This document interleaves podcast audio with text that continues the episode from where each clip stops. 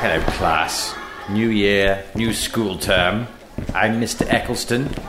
Now, let's take a register. Ferrari, Yes. I mean, no, I'm leaving. Um, I notice you're still here. Right, I'm not leaving. I see. Well, for your insubordination, write out I must not pretend to leave 100 times. Away you go. What are you doing? It's legitimate testing. I see. You're getting Haas to do it.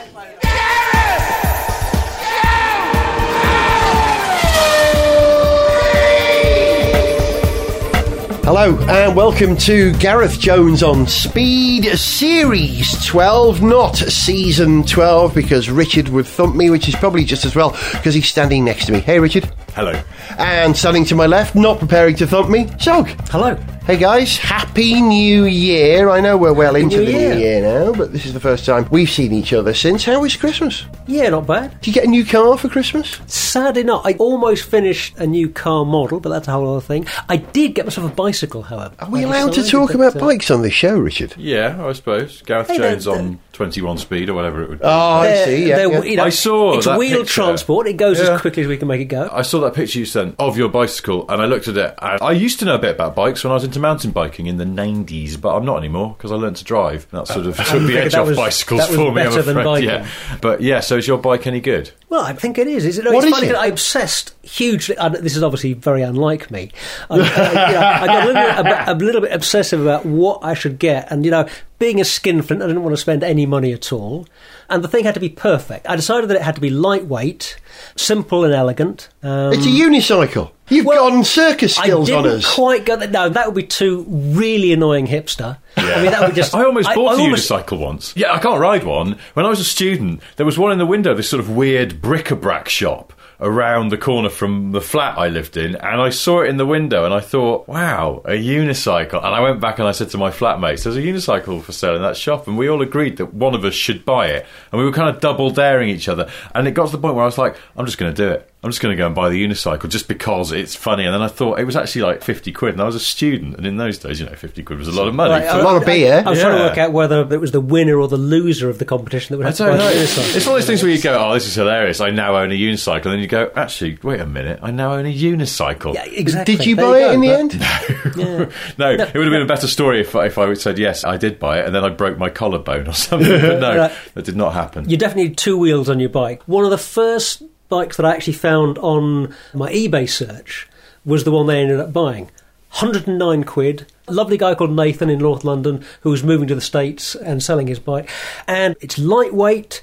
It has the slightly annoying feature of being a single speed, which I wasn't Is quite it? sure about. You've bought a But Raleigh just- it a budgie, haven't you? it could be a fixie if I swap the rear wheel around, but what I'm going to do instead is to change the rear wheel for a two speed hub. Ah. So I will actually have a two speed bike. The benefits that I would see of a single speed bike are lightness. Simplicity, elegance, and the fact that you've got a better drive chain. Because basically, Yeah. because you've got more teeth in contact with the chain. When I had a bike before, one of the things that really annoyed me about it was the derailleur gears always needed adjusting. Hmm. The chain was always slipping off, and the gear change was never sufficiently precise. I want to move the lever and have the gears just go click, click, click, click. I don't want them sort of Jittery half in, half out. You're so- positive. Oh, having a that's high, annoying, that, isn't it? and so I didn't want derailleur gears unless they were stupidly expensive, which rather ran up against my being a skinflint uh, side of the thing. And at the point where I was seriously considering building a carbon fibre frame from scratch and then attaching some other bits to it, I realised that I should just buy something on eBay, and I went back and bought the 109 quid bike in North London, which is working out beautifully so far. Hang on, you haven't told us what type of bike it is. It's a hybrid in the sense that it has an old, I think it's an Italian frame by a company called Cinelli, and then it has Shimano. I was going to say Shimano brakes. It has a Shimano brake because it only has a front brake. what? No, but think of it. Well, okay, It's a well, fixed rear wheel, so First you of stop all, pedalling and it- well, no, because why do you need a rear brake on a bike? To do skids? Okay, well, I, I'm not planning on skidding. Okay. Th- that's the thing. Well, I It's- hope not, because and- you'll and- and- and- and all you need the rear brake for is to skid. I'm not planning on doing any skidding. By not having a rear brake, it's lighter, simpler, looks better, less stuff to go wrong.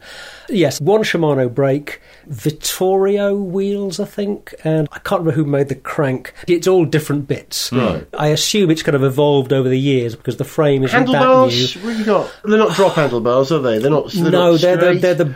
I've actually got two sets of handlebars. This is one of the great things. It came with really nice lock, bunch of tools, spare straight handlebar. The handlebars on it at the moment are the kind of bull bar styles, you know, which Oh, are basically yeah, straight yeah. with a mm. Paired up with, with, with the forward. bullhorn kind of projections at the end. So far, it's working out beautifully. I was talking to someone about bikes recently in a bike store. I was getting some bits for Violet's bike.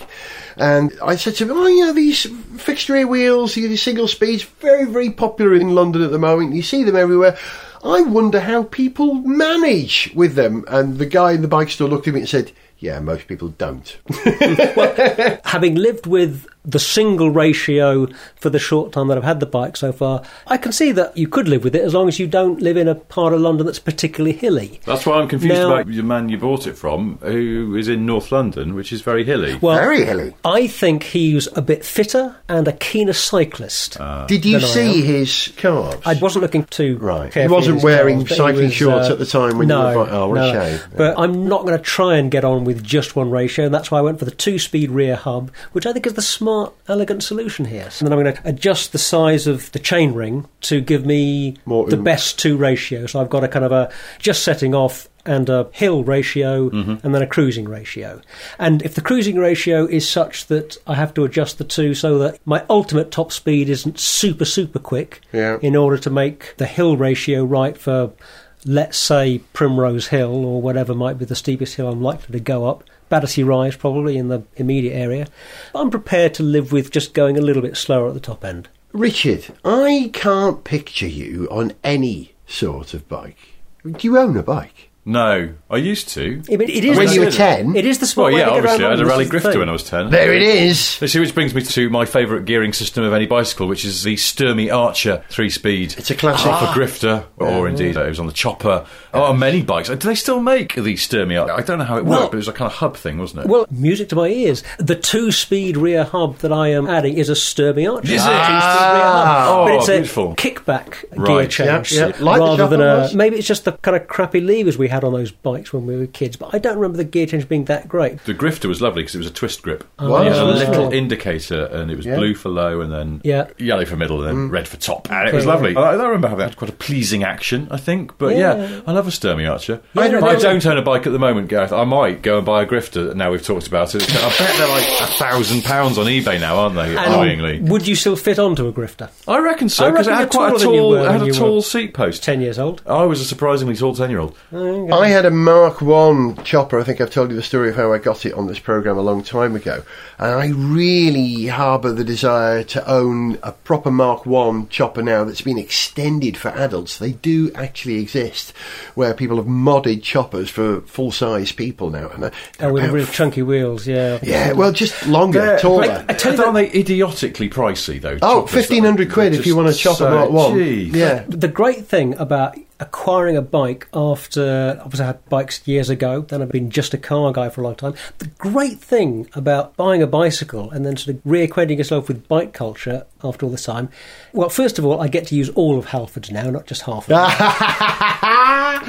Everything's so cheap. Yes, cheaper you know, than you just, you just think, Yeah. I've got you know a new wheel, you know, a complete new set of gears. Yeah. It's all so cheap once you've been used to the price of anything that goes on a car. Knowing you, Zog, I am surprised you didn't get a Porsche design bike in any way. There must be such things, mustn't there? They probably are, and to be honest, I didn't even look at them. I assumed they would be very overpriced. Maybe that's not true. Certainly, the bicycles that I can remember sort of being associated with any sports car brands in recent years, Yeah. they've been lovely, elegant bits of carbon fibre engineering with lightweight, and I'm sure they're fantastic. But expensive, very expensive. And I basically didn't want to spend more than 150 quid. I mean, you get a lot of bike for that second hand these Um, days. Yeah, you really absolutely. can. I- yeah. I- as- as I've demonstrated. It's the classic thing, isn't it? January, you're trying to manage your costs because you've overspent at Christmas, and you're trying to get fit because you've eaten a bit too much at Christmas. A bike is the perfect solution. It is, you know, yeah, Saves great. money. For, yeah, and if you live in London, okay, trip like this, I've come from Fulham to Stoke Newington Yeah. on a cold Sunday night, Yeah. I'm going to drive. Yeah. But for a lot of other trips around town, a bicycle is the sensible way to do it. If you're an urban dweller, a bicycle is the sensible way to get around town. I think you'll find in London at the moment that the bicycle speed is greater than the car speed. If you want to go from point A to point B, you will get there on a bike quicker than you will in a car over a For- certain for most distance. journeys, yeah. most of the time. Yeah. Yeah, I'm sure that's Yeah. true. Sure that's true. Yeah. What have you been up to? You Slim vanished pickings, slim pickings on eBay for grifters. There's one here. Starting bid's 100 quid. I presume it's going to go for more than that. It looks like it needs a little bit of work. There's another one that's really tatty. That's started at 75 pounds. That's it. There's not much out there at the moment, grifter wise, which is a shame. But I'll keep them peeled now because I've got a sudden urge for a grifter. The, the absurd thing is that my old grifter lived in my dad's garage for years and years and years. Was probably only got rid of about five years ago. I should have just kept it, and now I'd have a grifter that was too small for me. I'd look like one of those sort of monkeys riding a child's bicycle that you get in cruel zoos. And PG Tips adverts. And I- did they? Did they I, Probably. So, d- You hum it, the son, Grifter was a very late 70s, early 80s bike, wasn't it? Yeah, very late big old 70s. hefty old thing, and then Yeah. BMX craze came along and rendered it uh, Yeah. sort of obsolete. I do like the Raleigh way that, Burner came along, the Raleigh's version of the BMX. Oh yes, I do like the way that stuff from the seventies and the eighties has become quite chic now. Bikes, cars, music, ace. Right, guys, McLaren Strategy Meeting 2016. Ron can't be here, but he sends a quantum of regretful emotions regarding his non attendational circumstance re this interface. He sends what? No idea. Anyway, fresh ideas for the new season. Let's go. Right. Well, the eighties are back in style. Yes, they are. Totally on trend. So I'm thinking McLaren should go 80s style. Yes, yes, I can see it now. Red and white colour scheme. Classic, iconic, yes. Um, not exactly. What I meant was we should just try and win something. Step Petrol with Gareth Jones on speed! Here we are now, the early doors of January, and we've got a bit of a wait before the Formula One season starts. The first race is March the 20th, which is what, about a fortnight later than it normally is, or a week later normally. So we've got all that testing and stuff to come before then. Sky are going to cover that fairly extensively. I'll be interested to see what Channel 4 do. Yeah, that was a bit of an interesting development, wasn't it? A surprise. I thought ITV but- would snap it. Because the guy who's the head of sport at ITV is Niall Sloane, who used to be the head of sport at the BBC when the BBC acquired Formula One from ITV. And I thought he'd be mad keen. I know he's keen on motorsport. But for Channel 4 to get it, does that mean it's going to become a sort of a specialist sport? Because they have stuff like cricket, specialist, isn't it? Horse racing, that's specialist, isn't it? And they used to have that Indian game on Channel 4, didn't Kabaddi. they? Kabaddi! Kabaddi. Yeah. I used to like Kabaddi. So is that what's happened culturally, now that it's gone to Channel 4, that it's going to become a bit more of a specialist thing? It's not mass market anymore? Is Well, that a good thing? Aren't well, it's and more horse that- racing really popular? I was going to say, yeah, I think Not in this they era. it's not, it's not, no, no. I'm just thinking about it the, the other way around. Why have Channel Four bought the rights? Why did Channel Four want to get into Formula One? I don't know. They wanna it seems find- like a slightly sort of mystifying left field move to me. I Um, reckon it's because they've got to find something for Terry Christian to do because he hasn't really worked since The Word, and he's probably going to host Channel 4, isn't he? Isn't that going to work? I'd be very happy if Channel 4 reinvented Formula One and made it really sort of alternative and bonkers. It'd be great. Great channel. So yeah, good luck to them. However, in the meantime, there are going to be some changes to Formula One, not just how we see it. The chief thing this year appears to be the tyres. Have you heard about the tyre rules? Have you? Hmm. come- Last time I looked, I was confused, and I haven't looked again. So I know they're changing the rules. I have no idea how they're changing. them. It's very complicated. I've been studying it today, and I'm not very good on sport and tactics and rules and regulations like that. I like the technology in Formula One. I like the backstory, the sport side of it. mystifies me. But as far as I can tell, the headlines are this: the teams will get 13 sets of tyres over the weekend, which is what they had before. However, before they had seven sets of prime and six sets of the option tyre, which they could use over the whole weekend, right? Now, instead of there being two compounds brought to every race, Pirelli are going to bring three compounds. And there's a range of compounds that will be the medium, the soft, the super soft, and ladies and gentlemen, will you welcome? I think it'll debut in Monaco. The, ultra soft tyre. I like the fact that they use ultra. It just makes it sound a like it's marshmallow actually tyre. sort of if you touch it, it was something that would come off on your hand. I think it's made of so aerogel. soft. Yeah, it's really sticky. It's aerogel though. It's almost no mass there whatsoever. I know aerogel's No, no, not no, sticky. it does say- I- that, see, that was my problem. That aerogel isn't sticky. It's a I- brittle material. We- Yeah. I'm sorry. Sorry, it's very you, light. You cannot make tyres. Okay, I'm sorry. I won't There's, make take uh, jokes of aerogel. I'm sorry. So I'm reading this bit of paper here which says, okay, it gets really complicated now. So you have to use a minimum of two of those compounds. Right, so you can either use the medium and the soft, or the medium and the super soft, or the medium and the all the variations. But you can use more than two. You can yeah? use more than two. You can use three. And if there is a super sticky tyre, the softest tyre, that's going to be useless for the race. But what they've effectively done is come up with a qualifying tyre, where lots of teams may absolutely have to use that oh. tyre to give them a good grid position. However, if you're in the top 10, if you make it through to Q3, you have to start the race on the tyres that you use for Q3. So some teams are going to start on tyres that will be rubbish after a lap and a half, two laps. They're that ultra soft. Hmm. And so there's going to be an awful lot of early pit stops and big tactical changes. It will be, like the old days, I think, it will be impossible to work out who's going to win this race until the last five laps when everyone's gone through all their tyre allocations. It's going to swap a lot. Just on a practical note, does this mean that it's going to be a lot harder for Pirelli to work out how many of each compound they should be bringing to each race? Because if, if yeah. the teams have got so much more freedom to choose how many sets of these three or four different compounds they use, it just looks like Pirelli are going to have to bring a lot more tyres to each race. And that's not a good idea because they're trying to control costs, aren't they, in Formula One? And they pay for these tyres, the teams at the moment. Yeah, although presumably tyres that you haven't used at race one are going to be available at race two. So I think over the course of seasons, it's only the cost of transporting the tyres that's an issue. The fact that you've got twice as many tyres Yeah, there, you've got them you know, there. Mm. that doesn't mean you're paying twice as much for your tyres because you're only using the same number. It's a logistical thing for Pirelli to shift twice as many tyres. There's another funny thing in it as well, where having used what would have been the prime choice of the three available for the first part of first practice, you then have to give those tyres back.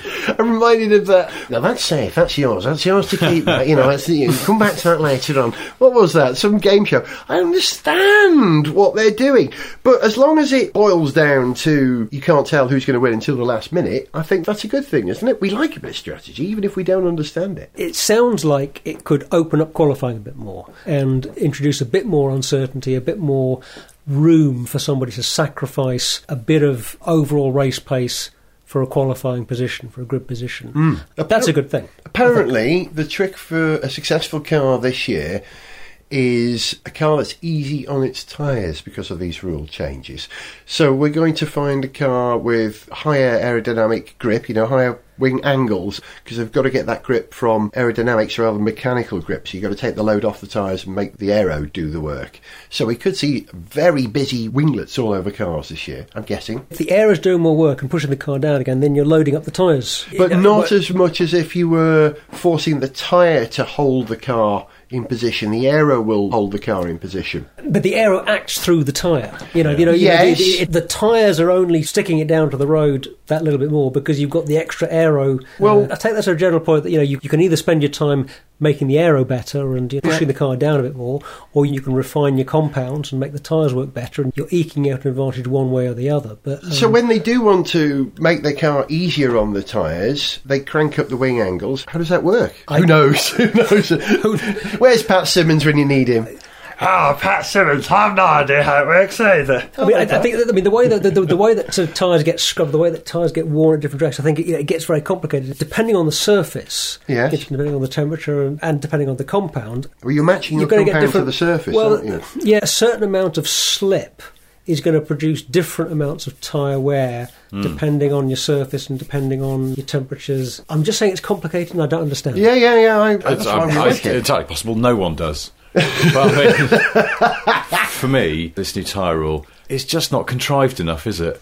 It's, it's, oh, why can't Formula One It's really below the come on, pull your finger out of- and make it really complicated this time? Do you have to have like a joke like every ninth lap you've got to change and run on glass tires? Just make it like I don't know, like quarters or something? musical chairs. You've all got to come in when the music stops and put a different set of tyres on, but only if there's a Y in the month and the moon is in the third ascendant of Aquarius or something. I think those- I think we should have you writing next year's. Well, I think these are the regulations. Come on, you know, if, 2017 you- if you're going to be This just is the way- achingly dull and complicated, then really be dull and complicated. That's my advice Yeah, to yeah. this floundering sport that just seems to get worse and worse. Well, bless them, they're trying their best. They're not. Just stop all this bloody aero nonsense. Strip it right back. One choice of tyre, and then just go racing. That's it's not Formula. E, isn't it? Well, But you have to have somewhere where things are complicated and where people can be ingenious. One of the things that we like and admire about a lot of teams is the ingenuity of the team that came up with double diffuser or the car with six wheels. Or I the, know, but wouldn't you, know, have we- rather just we gone like- and figured on? Oh, no one. You go. Oh, do you remember when they came out with the double diffuser? But you don't sort of enthuse about it in the way you go. God, do you remember when Senna and Mansell ran abreast, an incredible race? Or Well, I think each of us get different things from Formula One. Yeah, I remember the great racing, the great rivalry between the great drivers.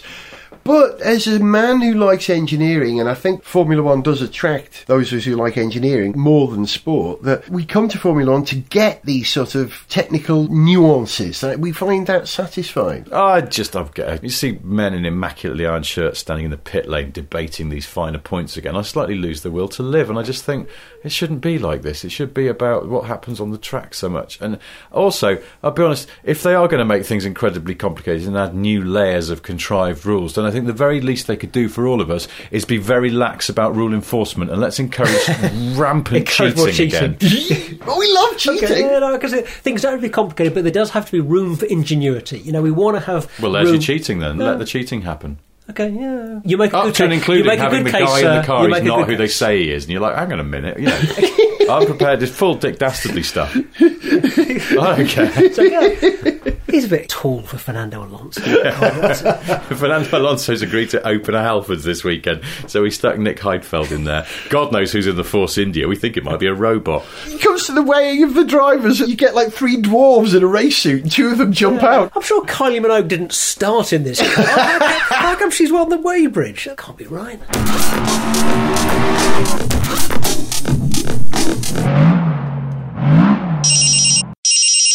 Hello, the Piquet residence. Nelson is Flav. Sexy man, money, nice hair.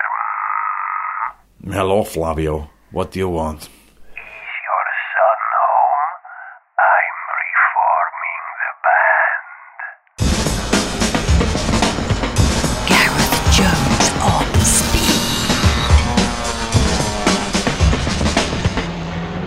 In 2016, the most important race for us guys, and knowing you lot out there as well, probably you too, is not an F1 race at all, but the Le Mans 24 Hours. And the prospect of this year's race is rather exciting for me, because, Richard, you know I'm a big Ford fan, don't you? Mm-hmm.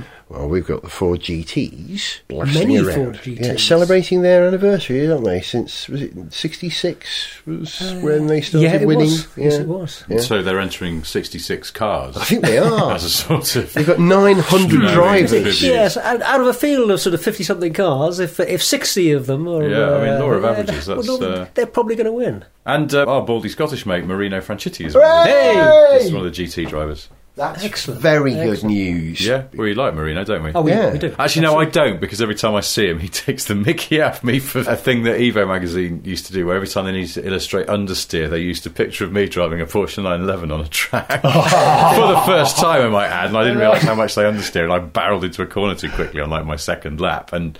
Just where the photographer was Well, that squealing would- understeer, and it got to the point where they just used that photo just to annoy me. But Marino- Marino only found out about this quite recently, and he just uh, Right. uses this all the time. It amuses him so much. That I'm- I, I can I'm- see why. I'm- well, fair enough. I'm yes. looking for a Ford GT with a lack of front end grip now. So if we get a shot of Marino in the early days of testing that car, understeering slightly, we will use this as evidence against. Do you know him. what? I'm not sure that the Ford GT, in its basic road car form, Mm. has exactly sort of what Ron Dennis would call optimal aero Uh-huh. for a racing scenario. Because have you noticed the splitter thing on the back be of that car suboptimally is oriented for- absurd. It sort of stretches like about 12 feet behind the car and is held on with wires. And I just think hmm yeah that to me seems they've had to sort of bodge something together to make it work but Well, Ford's official line on the car is that, well, basically the road car is the race car. Why was he Canadian, the head of Ford? He was there for a moment, wasn't he? might He sounded like it.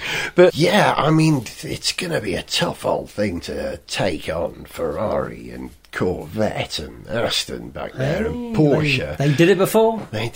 They're doing it again. Very different age. You know. You reckon? You reckon? Well, I'm not so sure. I wish them well. I just don't think they will. No, coming in on your first year, your first go, you, you never do that well. You can't do that well Hmm. unless you're McLaren. Um, so There'll be yeah. no fantastic Nissan GTRs though at Le Mans this year. Oh, my shoulders fall with disappointment. Nissan gave up whilst they were developing that car. Why do you think they did that? It's just a great shame. I mean, all credit to them for being as bold as they were and coming in with something that's different. And that's one of the great things about Le Mans: the variety of machines, the variety Yeah. of technology, different sound, different shapes, and and Nissan really went that little bit further in coming out with such a such a different concept.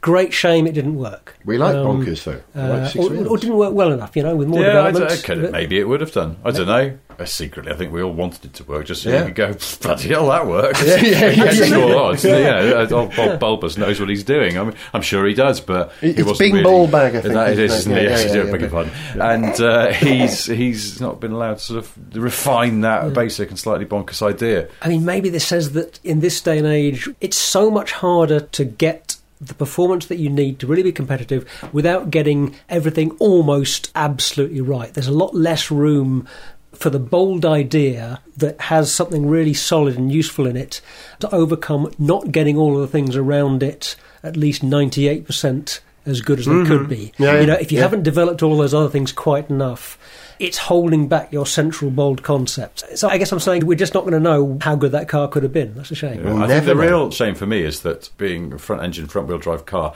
I'd have loved to have a chance to drive it in the Le Mans race and really understeer it through some of the corners, thus causing Marino Franchitti and his go. Ford GT to crash off as well through tears prize. of laughter. Yes. Do you know where they went wrong with that Nissan GTR? They should have branded it Micra, shouldn't they? Front wheel drive. It would have done the brand I think good. the marketing's 15 years too late. I think that marketing effort will be, yeah. Too late uh, to save the Micra. yeah, yeah. Well, we'll be following developments of Le Mans this year on series, or is it season 12? Series. Series 12 of Gareth Jones on Speed, if you'll Why stay does with us that for annoy that. you so much? I don't know, but it annoys me immensely.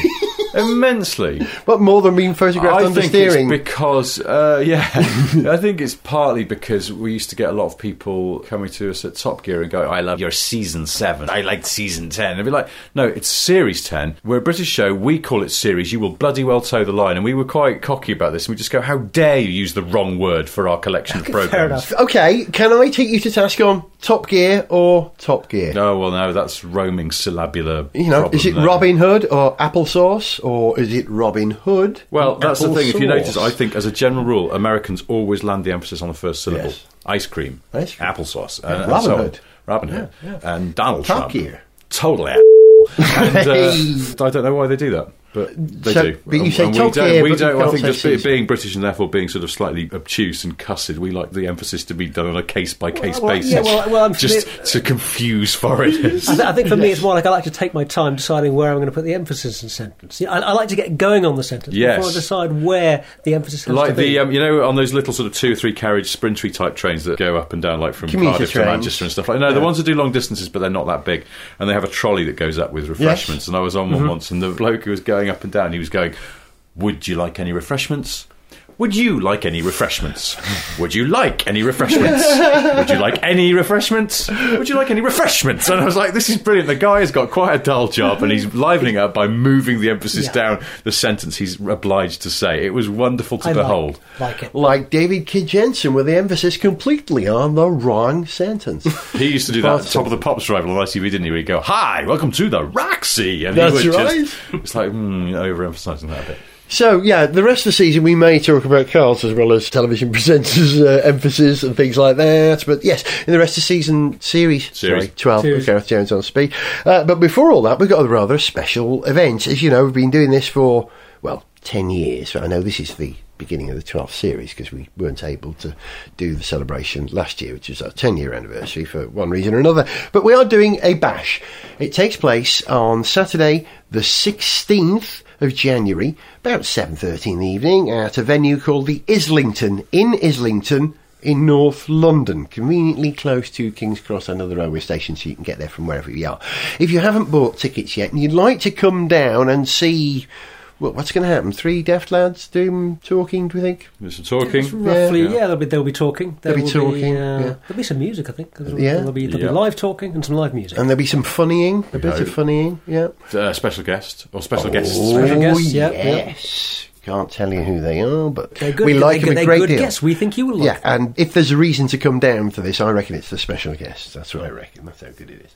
And the pop music side of it will be funny as well, I hope. Yeah. Come and oh, join yeah. us. Oh, yeah. And then when we've done all the recording and the playing at 11 o'clock, we will then come and join everyone for a small. Well, I'm going to have a glass of pop myself. Yeah, I think it's always important to say at this point that uh, if you're coming to the show and you want to talk to Gareth or Zog or me, don't be shy about offering to buy us a drink Yeah, we- because we I'd won't be imagine offended. having done the talking and stuff, we might be quite thirsty. I know I will be. But yeah, it would be very nice to see you there. I'm Yeah. talking to you personally as well. Yes, that's yes. right, you. You, Yes. the one with the phone in your ears. Yes. This yes. is now giving me a dilemma. I now have to decide whether I'm going to drive there on Saturday night hmm. or drink. I have to make a decision here. Oh, do Yes. both, Zog. Rit. No, you can't, No. can you? That's right. Yeah, you can't. no. Well, hey, I'd offer you a place to crash here, but I have a feeling this house is going to be full of people. full, full of band, I think. Uh, yeah, I, I'll probably ditch the car, probably do what I can, I think. Hey, please come because Zog may need a lift home. Yeah. You've been listening to Gareth Jones on Speed. If you want to get tickets for 10 years on Speed, go to the website garethjones.tv and follow the link there for all the details. He was Richard. Goodbye. He was Zog. Goodbye. I was Gareth, and I'll see you for some live on Speed soon. See you. To send us an email, see pictures, get song lyrics, join our Facebook fan site, follow us on Twitter, or to find out about sponsorship opportunities, go to garethjones.tv. Gareth Jones on Speed is made in London by Whizbang. Gareth Jones on speed!